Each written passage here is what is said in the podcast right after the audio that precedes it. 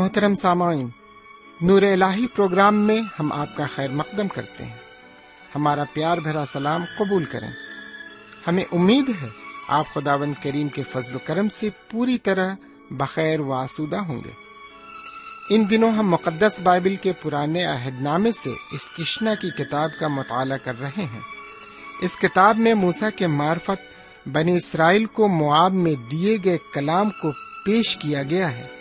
جنگل میں لمبے عرصے تک بھٹکنے کے بعد کنان میں داخل ہونا، جنگل میں چالیس سال بھٹکنے کا ذکر خدا ون کے رہنمائی اور دس احکام و خدا کی وفاداری کا ذکر ملتا ہے۔ اس کتاب کا مرکز ہے، خدا اپنے چنے ہوئے لوگوں کو جن سے وہ محبت کرتا ہے، انہیں بچاتا ہے اور برکت دیتا ہے۔ اس لیے لوگوں کو یاد رکھنا اور اس سے محبت کرنا اور حکم ماننا ہے تاکہ ان کے پاس زندگی ہو۔ آئیے آج کے اس مطالعے میں ہم خدا کے کلام کے ساتھ روبرو ہوں اور اس کے فرما بردار بنے رہیں۔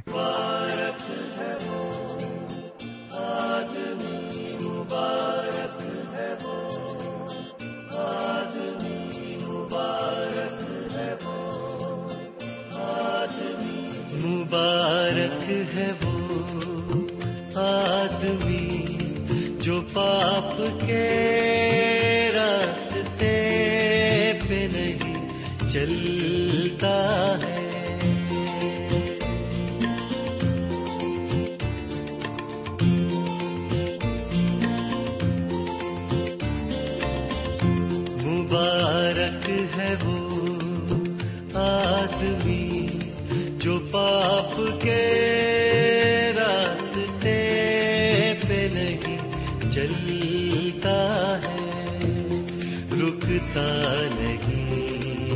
پاپیوں کے راستے کو نفرت ہے خدا سے، ان کی محفل میں نہ جائے، جس کو شریعت میں خدا کی ہی مزہ ملتا ہے۔ مبارک ہے وہ آدمی جو پاپ کے راستے پہ نہیں چلتا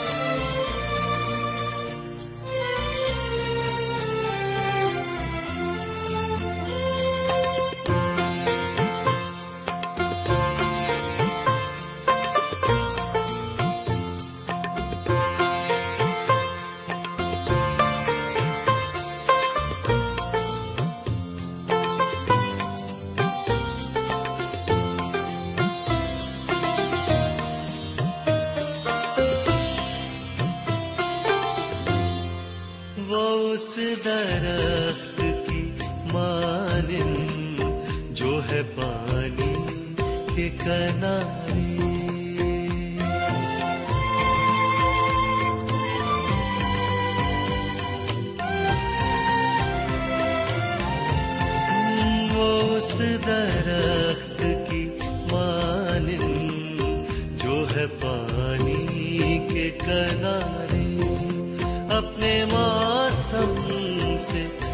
بھلائے رہے پتے ہرے ہرے، اپنے موسم سے پھیلائے رہے پتے ہرے ہرے۔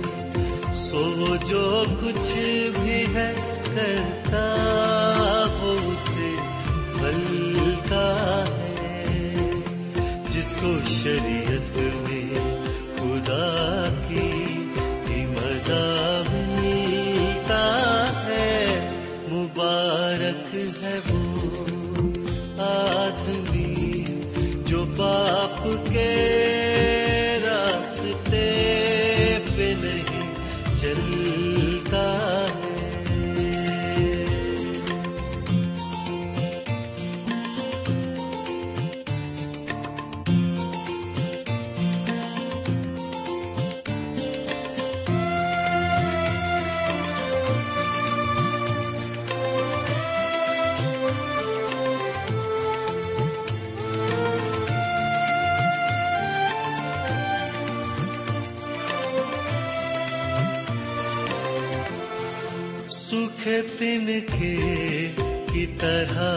جسم یہ اڑ جائے گا۔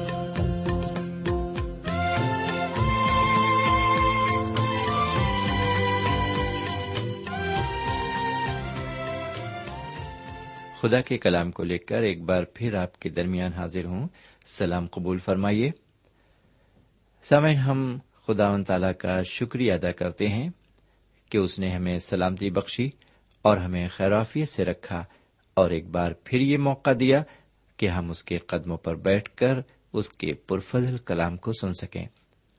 تو آئیے ایک بار پھر ہم اس کے کلام کی طرف چلتے ہیں اور سنتے ہیں کہ آج خدا و تعالی ہم سے اپنے کلام کی معرفت کیا کہنا چاہتا ہے، لیکن پہلے ہم دعا مانگے ہمارے پاک پروردگار رب العالمین، آج جب ہم تیرے کلام کا مطالعہ کرتے ہیں، سیکھتے ہیں ہمارے دماغ کو کھول دے تاکہ ہم اسے سمجھ سکیں، ہمارے دل کو کھول دے تاکہ ہم اسے قبول کر سکیں۔ اور اس کے ذریعے ہم سرت مستقیم کو حاصل کر سکیں، اس پر چل سکیں۔ یہ دعا ہم اپنے حضور کریم جناب سیدنا یسو مسیح کے وسیلے سے مانگتے ہیں۔ آمین۔ سمن ہم نے اپنے پچھلے پروگرام میں اس تشنا کی کتاب کے چودہ باپ پر اور پندرہویں باپ کی پہلی آیت سے لے کر چھٹی آیت تک کچھ باتوں کو دیکھا تھا۔ پچھلے پروگرام میں ہماری تقریر کا جو خاص موضوع تھا وہ تھا انسان کی غریبی۔ ہم نے خدا کے کلام کو بنیاد بنا کر غریبی کے اوپر کافی لمبی گفتگو کی تھی۔ آج بہت سے لوگ ہیں جو غریبی کا ذمہ دار خدا کو بتاتے ہیں۔ اگر وہ غریب ہیں تو اس میں خدا کی مرضی ہے۔ اس نے انہیں غریب بنایا ہے۔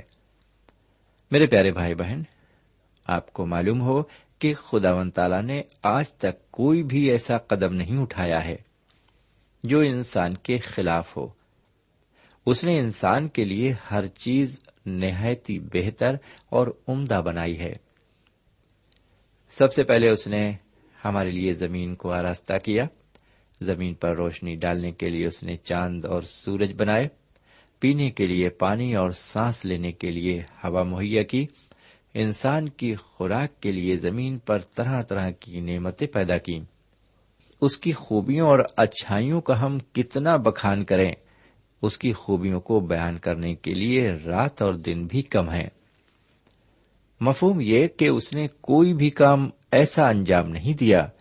جو انسان کے لیے نازیبا ہو۔ تو میرے پیارے بھائی بہن، وہ پھر انسان کو غریب کیوں بناتا؟ آپ یہ بالکل نہ کہیں کہ خدا نے آپ کو غریب بنایا ہے۔ خدا نے ابتدا میں جو زندگی انسان کو عطا فرمائی تھی، وہ نہایتی شہانہ اور ایش و آرام کی تھی۔ آپ کو معلوم ہو کہ خدا نے جب حضرت آدم علیہ السلام کو پیدا کیا، تو ان کو باغ عدن میں رکھا۔ باغ ادن ایک بڑی خوبصورت اور سرسب جگہ تھی۔ سب کچھ وہاں پر افراد سے موجود تھا۔ اور حضرت آدم علیہ السلام وہاں کے خود مختار تھے۔ وہاں پر حضرت آدم کا غریبی سے دور کا بھی واسطہ نہیں تھا۔ لیکن بعد میں ان پر غریبی کے بادل منڈانے لگے۔ بعد میں انہیں محنت مشقت کے بعد ہی دو وقت کی روٹی ملی۔ لیکن یہ سب کچھ کیسے ہوا؟ لالچ اور حکم ادولی نے انہیں اس نوبت تک پہنچا دیا۔ لالچ کیا تھا کہ اگر وہ اس پھل کو کھا لیں گے تو ان کی آنکھیں کھل جائیں گی۔ حکم دولی یہ تھی کہ خدا من تعالیٰ نے انہیں اس پھل کو کھانے کے لیے شخصی طور سے منع فرمایا تھا۔ لیکن انہوں نے خدا کے حکم کو توڑا۔ میرے بھائی، اگر آج دنیا میں لوگوں کے اوپر غریبی کے بادل منڈرا رہے ہیں، تو اس کے پیچھے یہ دو چیزیں ضرور ہیں۔ یا تو لالچ ہے، یا حکم دولی ہے۔ اگر آپ گہرائی سے دیکھیں، تو آپ محسوس کریں گے کہ آج کا انسان راتوں رات کروڑ پتی بننا چاہتا ہے۔ وہ چاہتا ہے کہ میں محنت بھی کم کروں اور جلدی سے کروڑ پتی بھی بن جاؤں۔ انسان کا یہی لالچ ہے جو اسے لے ڈوبتا ہے اور اس کی زندگی پہلے سے بھی زیادہ بدتر ہو جاتی ہے۔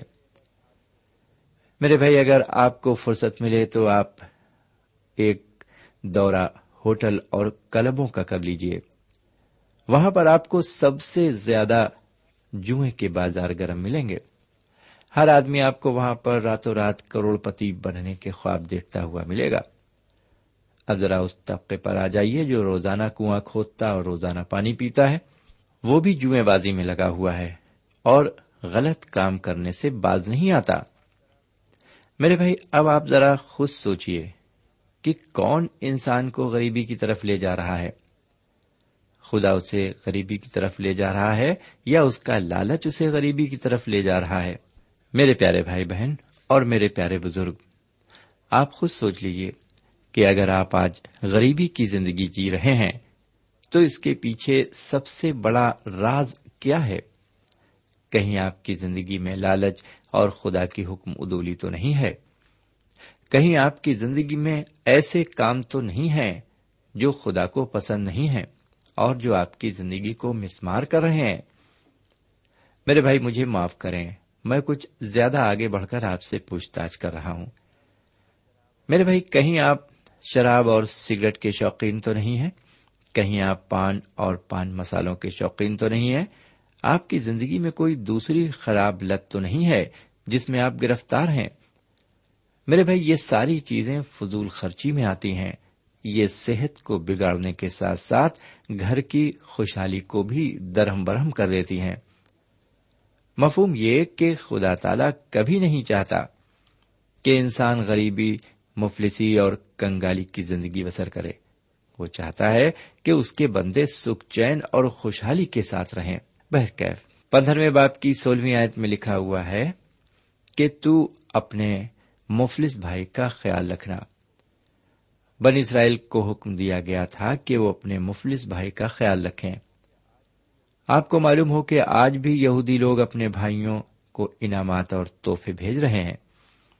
وہ نہ صرف اپنے ہی بھائیوں کی مدد کر رہے ہیں، بلکہ ساری دنیا کے مفلسوں کے لیے وہ کچھ نہ کچھ ضرور بھیجنے کی کوشش کر رہے ہیں۔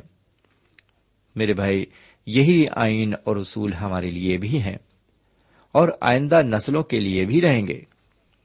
اس لیے ہم مومنین کو بھی لازم ہے کہ ہم بھی ایک دوسرے کی مدد کریں۔ اگر ہم ایسا کریں گے تو یقیناً ہمارے معاشرے سے بھی غریبی ہمیشہ کے لیے دفاع ہو جائے گی۔ پندرہویں باپ کی نویات میں خدا ون تعالی فرماتا ہے، جو اپنے مفلس بھائی سے نظر بچائے گا، وہ گنہگار کہلائے گا۔ مطلب یہ کہ جب ایک مفلس بھائی کو ہماری مدد کی ضرورت ہو، ہمیں این اسی وقت مدد کرنا چاہیے۔ آگے دسویں آیت میں خدا و تعالی فرماتا ہے کہ اگر تم میرے حکموں کو مانو گے، تو تمہیں بے پناہ برکتیں ملیں گی۔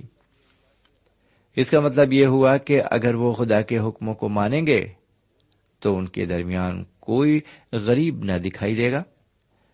لیکن آگے گیارہویں آیت میں وہ یہ بھی فرماتا ہے کہ تمہارے بیچ میں کنگال سدا پائے جائیں گے۔ خدا و تعالیٰ یہ اس لیے فرما رہا ہے کہ وہ جانتا ہے کہ انسان حکموں پر نہیں چلے گا۔ جب وہ حکموں سے پھر جائے گا تو غریبی کے بادلوں کا چھانا یقینی بات ہے۔ میرے بھائی، یہی بات نئے عہد نامے میں سیدنا مسیح بھی فرماتے ہیں کہ غریب غربا تو ہمیشہ تمہارے ساتھ رہیں گے۔ سچ مچ انسان کی روش کے مطابق غریب غربا تو ہمیشہ اس کے ساتھ رہیں گے، کیونکہ انسان تو اول درجے کا سست اور کہل ہے اور کبھی اپنی بری روشیں نہیں بدلتا۔ اس لیے غریبی اور تنگ دستی سے گزرنا اس کے لیے بے حد ضرور بات ہے۔ لیکن پھر بھی خدا و تعالیٰ اپنے بندوں کو حکم فرماتا ہے کہ تم اپنی جیبیں کھولو اور مٹھی کو ڈھیلا کرو یعنی اپنے غریب بھائیوں کی مدد کرو، تو غریبی تمہارے معاشرے سے یقیناً دور ہو جائے گی۔ آگے اس بات کی تیرہویں آیت میں ہم پڑھتے ہیں کہ جب تم اپنے غلام یا بندھوا مزدور کو آزاد کرو، تو اسے خالی ہاتھ اپنے بیچ سے مت بھیجو۔ لیکن آگے سولہویں اور سترویں آیت میں یہ بھی لکھا ہے کہ اگر تیرا کوئی غلام یا بدھوا مزدور تجھ سے بے حد محبت رکھتا ہو اور وہ تجھے چھوڑ کر جانا نہ چاہے، تو تو اسے ہمیشہ کے لیے اپنے ساتھ رکھنا۔ سامن یہ خدا کے کلام کی وہ باتیں ہیں جو انسان کو غریبی اور کنگالی سے دور لے جاتی ہیں۔ میرے بھائی بہن، اگر ہم بھی ان باتوں کو اپنی زندگی کا نصب و لین بنا لیں تو یقیناً ہماری زندگی میں بھی خوشحالی کی کلیاں کھل سکتی ہیں۔ بہرکیف اب ہم استشنا کی کتاب کے سولہویں باپ پر آتے ہیں۔ اس کتاب کو ہندی میں ویوستھا وورن کہا جاتا ہے۔ اس کے سولہویں ادھیائے پر ہم آتے ہیں۔ میرے بھائی، پچھلے دو پروگراموں میں ہم نے استشنا کی کتاب کے پندرہویں باپ کا مطالعہ کیا تھا اور اس پندرہویں باپ کے تحت ہم نے غریبی اور کنگالی سے متعلق کچھ باتیں دیکھی تھی لیکن اب ہمارا موضوع کچھ دوسرا ہے۔ اب ہم اس سولہویں باپ کے تحت کل چار باتیں دیکھیں گے۔ ان چار باتوں میں ہم پہلے تین عیدوں کے بارے میں معلومات حاصل کریں گے۔ پھر چوتھی بات ہم شہر میں قاضی مقرر کرنے کے بارے میں کچھ باتیں دیکھیں گے۔ اس باپ کا مرکزی موضوع یہی چار باتیں ہوں گی۔ میرے بھائی، یہ تین عیدیں تین ضیافتوں سے جڑی ہوئی ہیں۔ یہ وہ ضیافتیں ہیں جنہیں صرف مرد ہی شریک ہو سکتے ہیں۔ جی ہاں جن میں صرف مرد ہی شریک ہو سکتے ہیں۔ جن عیدوں سے یہ ضیافتیں منسلک ہیں، ان عیدوں کے نام اس طرح ہیں۔ پہلی عید ہے عید فسا، دوسری عید ہے عید پینتکس اور تیسری عید ہے عید خیام۔ اب آئیے ذرا تفصیل کے ساتھ ان عیدوں کے بارے میں کچھ باتیں دیکھیں تو سب سے پہلے ہم عید فسا کو لیتے ہیں۔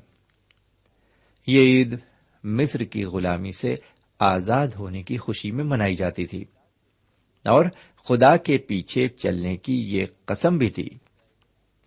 جب اسرائیلی مصر سے نکلے تھے تو انہوں نے اپنے گناہوں سے توبہ کر کے خدا تعالی کے پیچھے چلنے کا فیصلہ کیا تھا اور اس طرح اسرائیلیوں نے خدا تعالی سے ایک نیا رشتہ قائم کیا تھا۔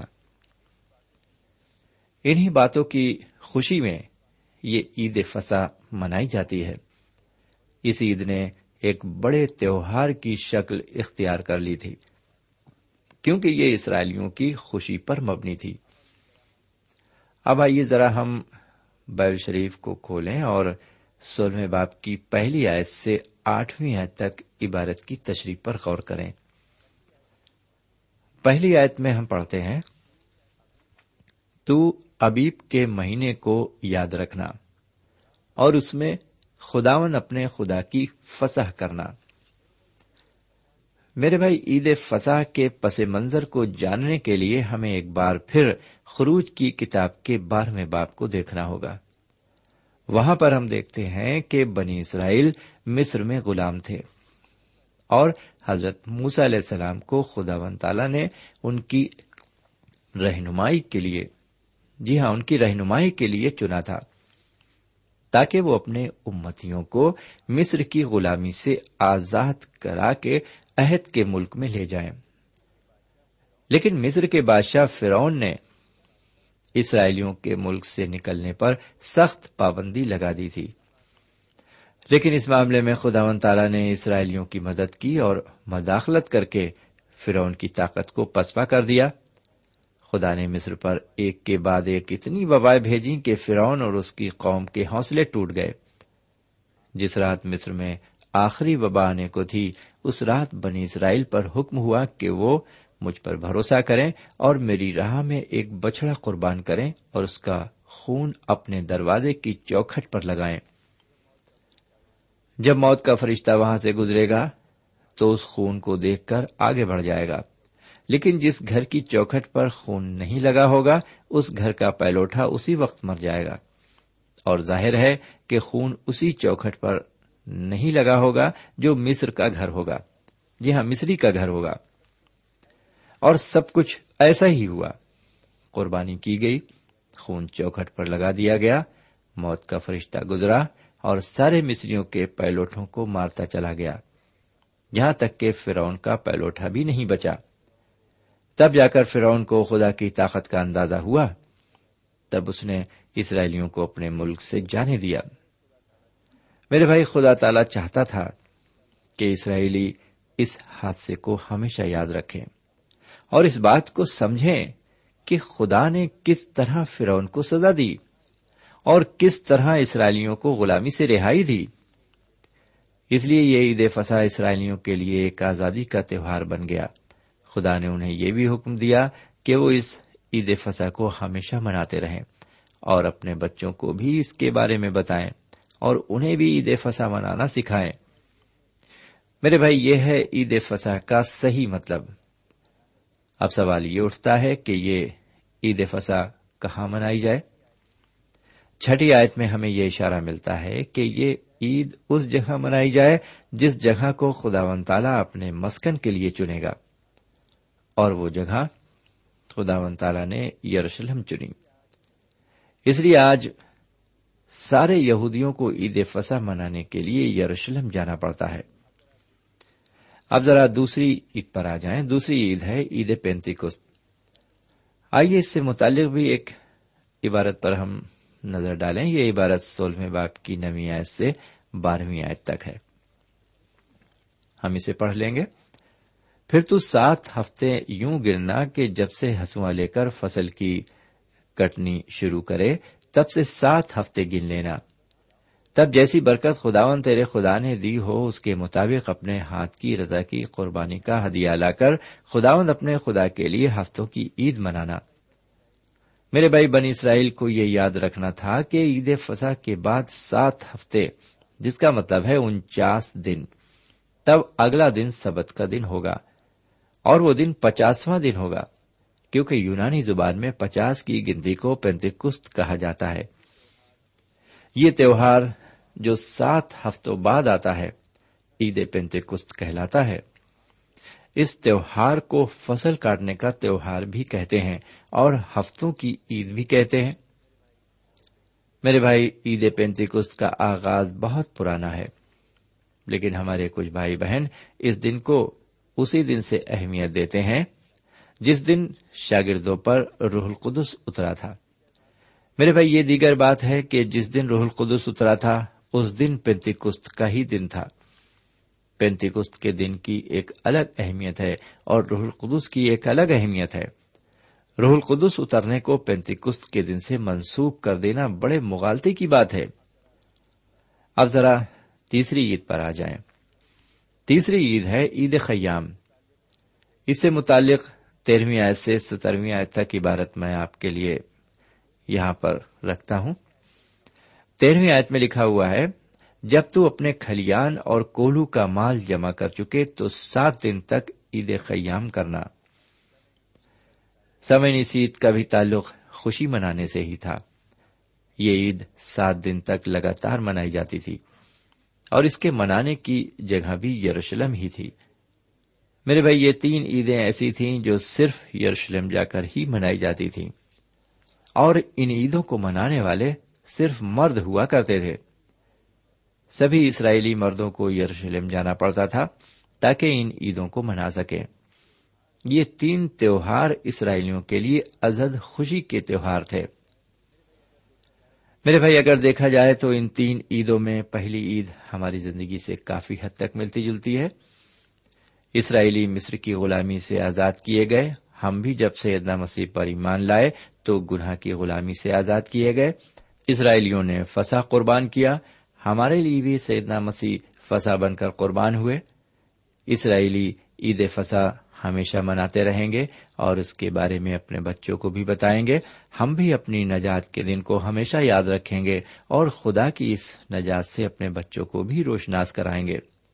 بہرکیف، اب ذرا اور آگے بڑھیں اور چوتھی بات پر آ جائیں۔ چوتھی بات ہے شہر میں قاضی مقرر کرنا۔ ذرا اس سے متعلق بھی ہم ایک عبارت پر غور کریں گے۔ اٹھارہویں آیت سے لے کر بائیسویں آیت تک ہم دیکھیں گے۔ میرے بھائی، قاضیوں کو مقرر کرنے کے بعد یہ سولہواں باب اپنے خاتمے پر پہنچتا ہے۔ اٹھارہویں آیت سے بیسویں آیت تک ہم پڑھتے ہیں کہ ایسے قاضی مقرر کیے جائیں۔ جی ہاں ایسے قاضی مقرر کیے جائیں۔ ہم آج کے زمانے میں ان قاضیوں کو جج بھی کہہ سکتے ہیں۔ ان قاضیوں اور ججوں کے بارے میں جہاں پر پانچ باتیں دی گئی ہیں۔ وہ پانچ باتیں اس طرح ہیں۔ پہلی، یہ صداقت کے ساتھ لوگوں کی عدالت کریں۔ یہ انصاف کا خون نہ کریں۔ یہ کسی کے ساتھ رعایت نہ کریں۔ یہ کسی سے رشوت نہ لیں اور حق کی پیروی کریں۔ میرے بھائی، اس زمانے میں شہر کی کچہری شہر کے بیچ میں نہیں ہوتی تھی، بلکہ وہ شہر کے ایک کنارے پر ہوتی تھی۔ بلکہ یہ شہر کے پھاٹک پر ہوتی تھی جہاں سے لوگ شہر میں آتے جاتے تھے۔ اس کچہری کے آگے ایک بڑا میدان ہوتا تھا جہاں پر لوگ جمع ہوا کرتے تھے۔ خدا ون تعالی اچھی طرح جانتا تھا کہ انسان کا دل کیسا ہی لے باز ہے۔ اس لیے وہ لوگوں کو تمبی کرتا تھا کہ وہ قانون کو نہ توڑیں اور بری باتوں سے باز رہیں۔ آگے اکیسویں اور بائیسویں آیت میں خدا ون تعالی قربانی کے مذہبوں کے قریب درختوں کے لگانے کی بھی مخالفت کرتا ہے۔ کیونکہ اس کا تعلق بھی بت پرستی سے تھا۔ لوگ ان درختوں کی جڑوں میں اپنے بتوں کو رکھ دیتے تھے اور پھر ان کی پوجا کیا کرتے تھے۔ خدا بنی اسرائیل کو تاکید کرتا ہے کہ اس چیز سے بھی ہوشیار رہیں۔ میرے پیارے بھائی بہن اور میرے پیارے بزرگ مجھے امید ہے کہ آپ کو آج ان چار خاص باتوں کے ذریعے کچھ نہ کچھ ضرور سیکھنے کو ملا ہوگا۔ خدا آپ کو برکت دے اور ہدایت فرمائے۔ انہی نیک خواہشات کے ساتھ اب آج کا مطالعہ یہیں پر ختم کرتے ہیں۔ خدا نے چاہا تو اگلے پروگرام میں پھر حاضر خدمت ہوں گے۔ تب تک کے لیے ہمیں اجازت دیجیے خدا حافظ۔ سامعین، ابھی ہم نے خدا کے کلام کے ساتھ اشتشنا کی کتاب کا مطالعہ کیا۔ اس مطالعے سے آپ کو روحانی تقویت حاصل ہوئی ہوگی۔ ہمیں امید ہے آپ اپنے تاثرات سے ہمیں ضرور نوازیں گے۔ ہم آپ کے خط کا انتظار کریں گے۔ خدا حافظ۔ ہمارا پتا ہے، پروگرام نور ال post box number one five seven five Sialkot, Pakistan. پتا ایک بار پھر سن لیں۔ پروگرام نور ال پوسٹ باکس نمبر ایک پانچ سات پانچ سیال کوٹ پاکستان۔ اب آپ ہم سے ٹیلی فون اور ای میل سے بھی رابطہ قائم کر سکتے ہیں۔ ہمارا ٹیلی فون نمبر ہے nine two three four four six four zero four five seven eight. نو دو تین چار چار چھ چار صفر چار پانچ سات آٹھ۔ ہمارا ای میل پتا ہے N A E M three nine four nine eight hotmail dot com N A M three nine four nine eight hotmail dot com ہمارے پروگرام کا وقت اب یہیں پر ختم ہوتا ہے۔ اگلے پروگرام میں پھر ملیں گے۔ تب تک کے لیے اجازت چاہتے ہیں۔ خدا حافظ۔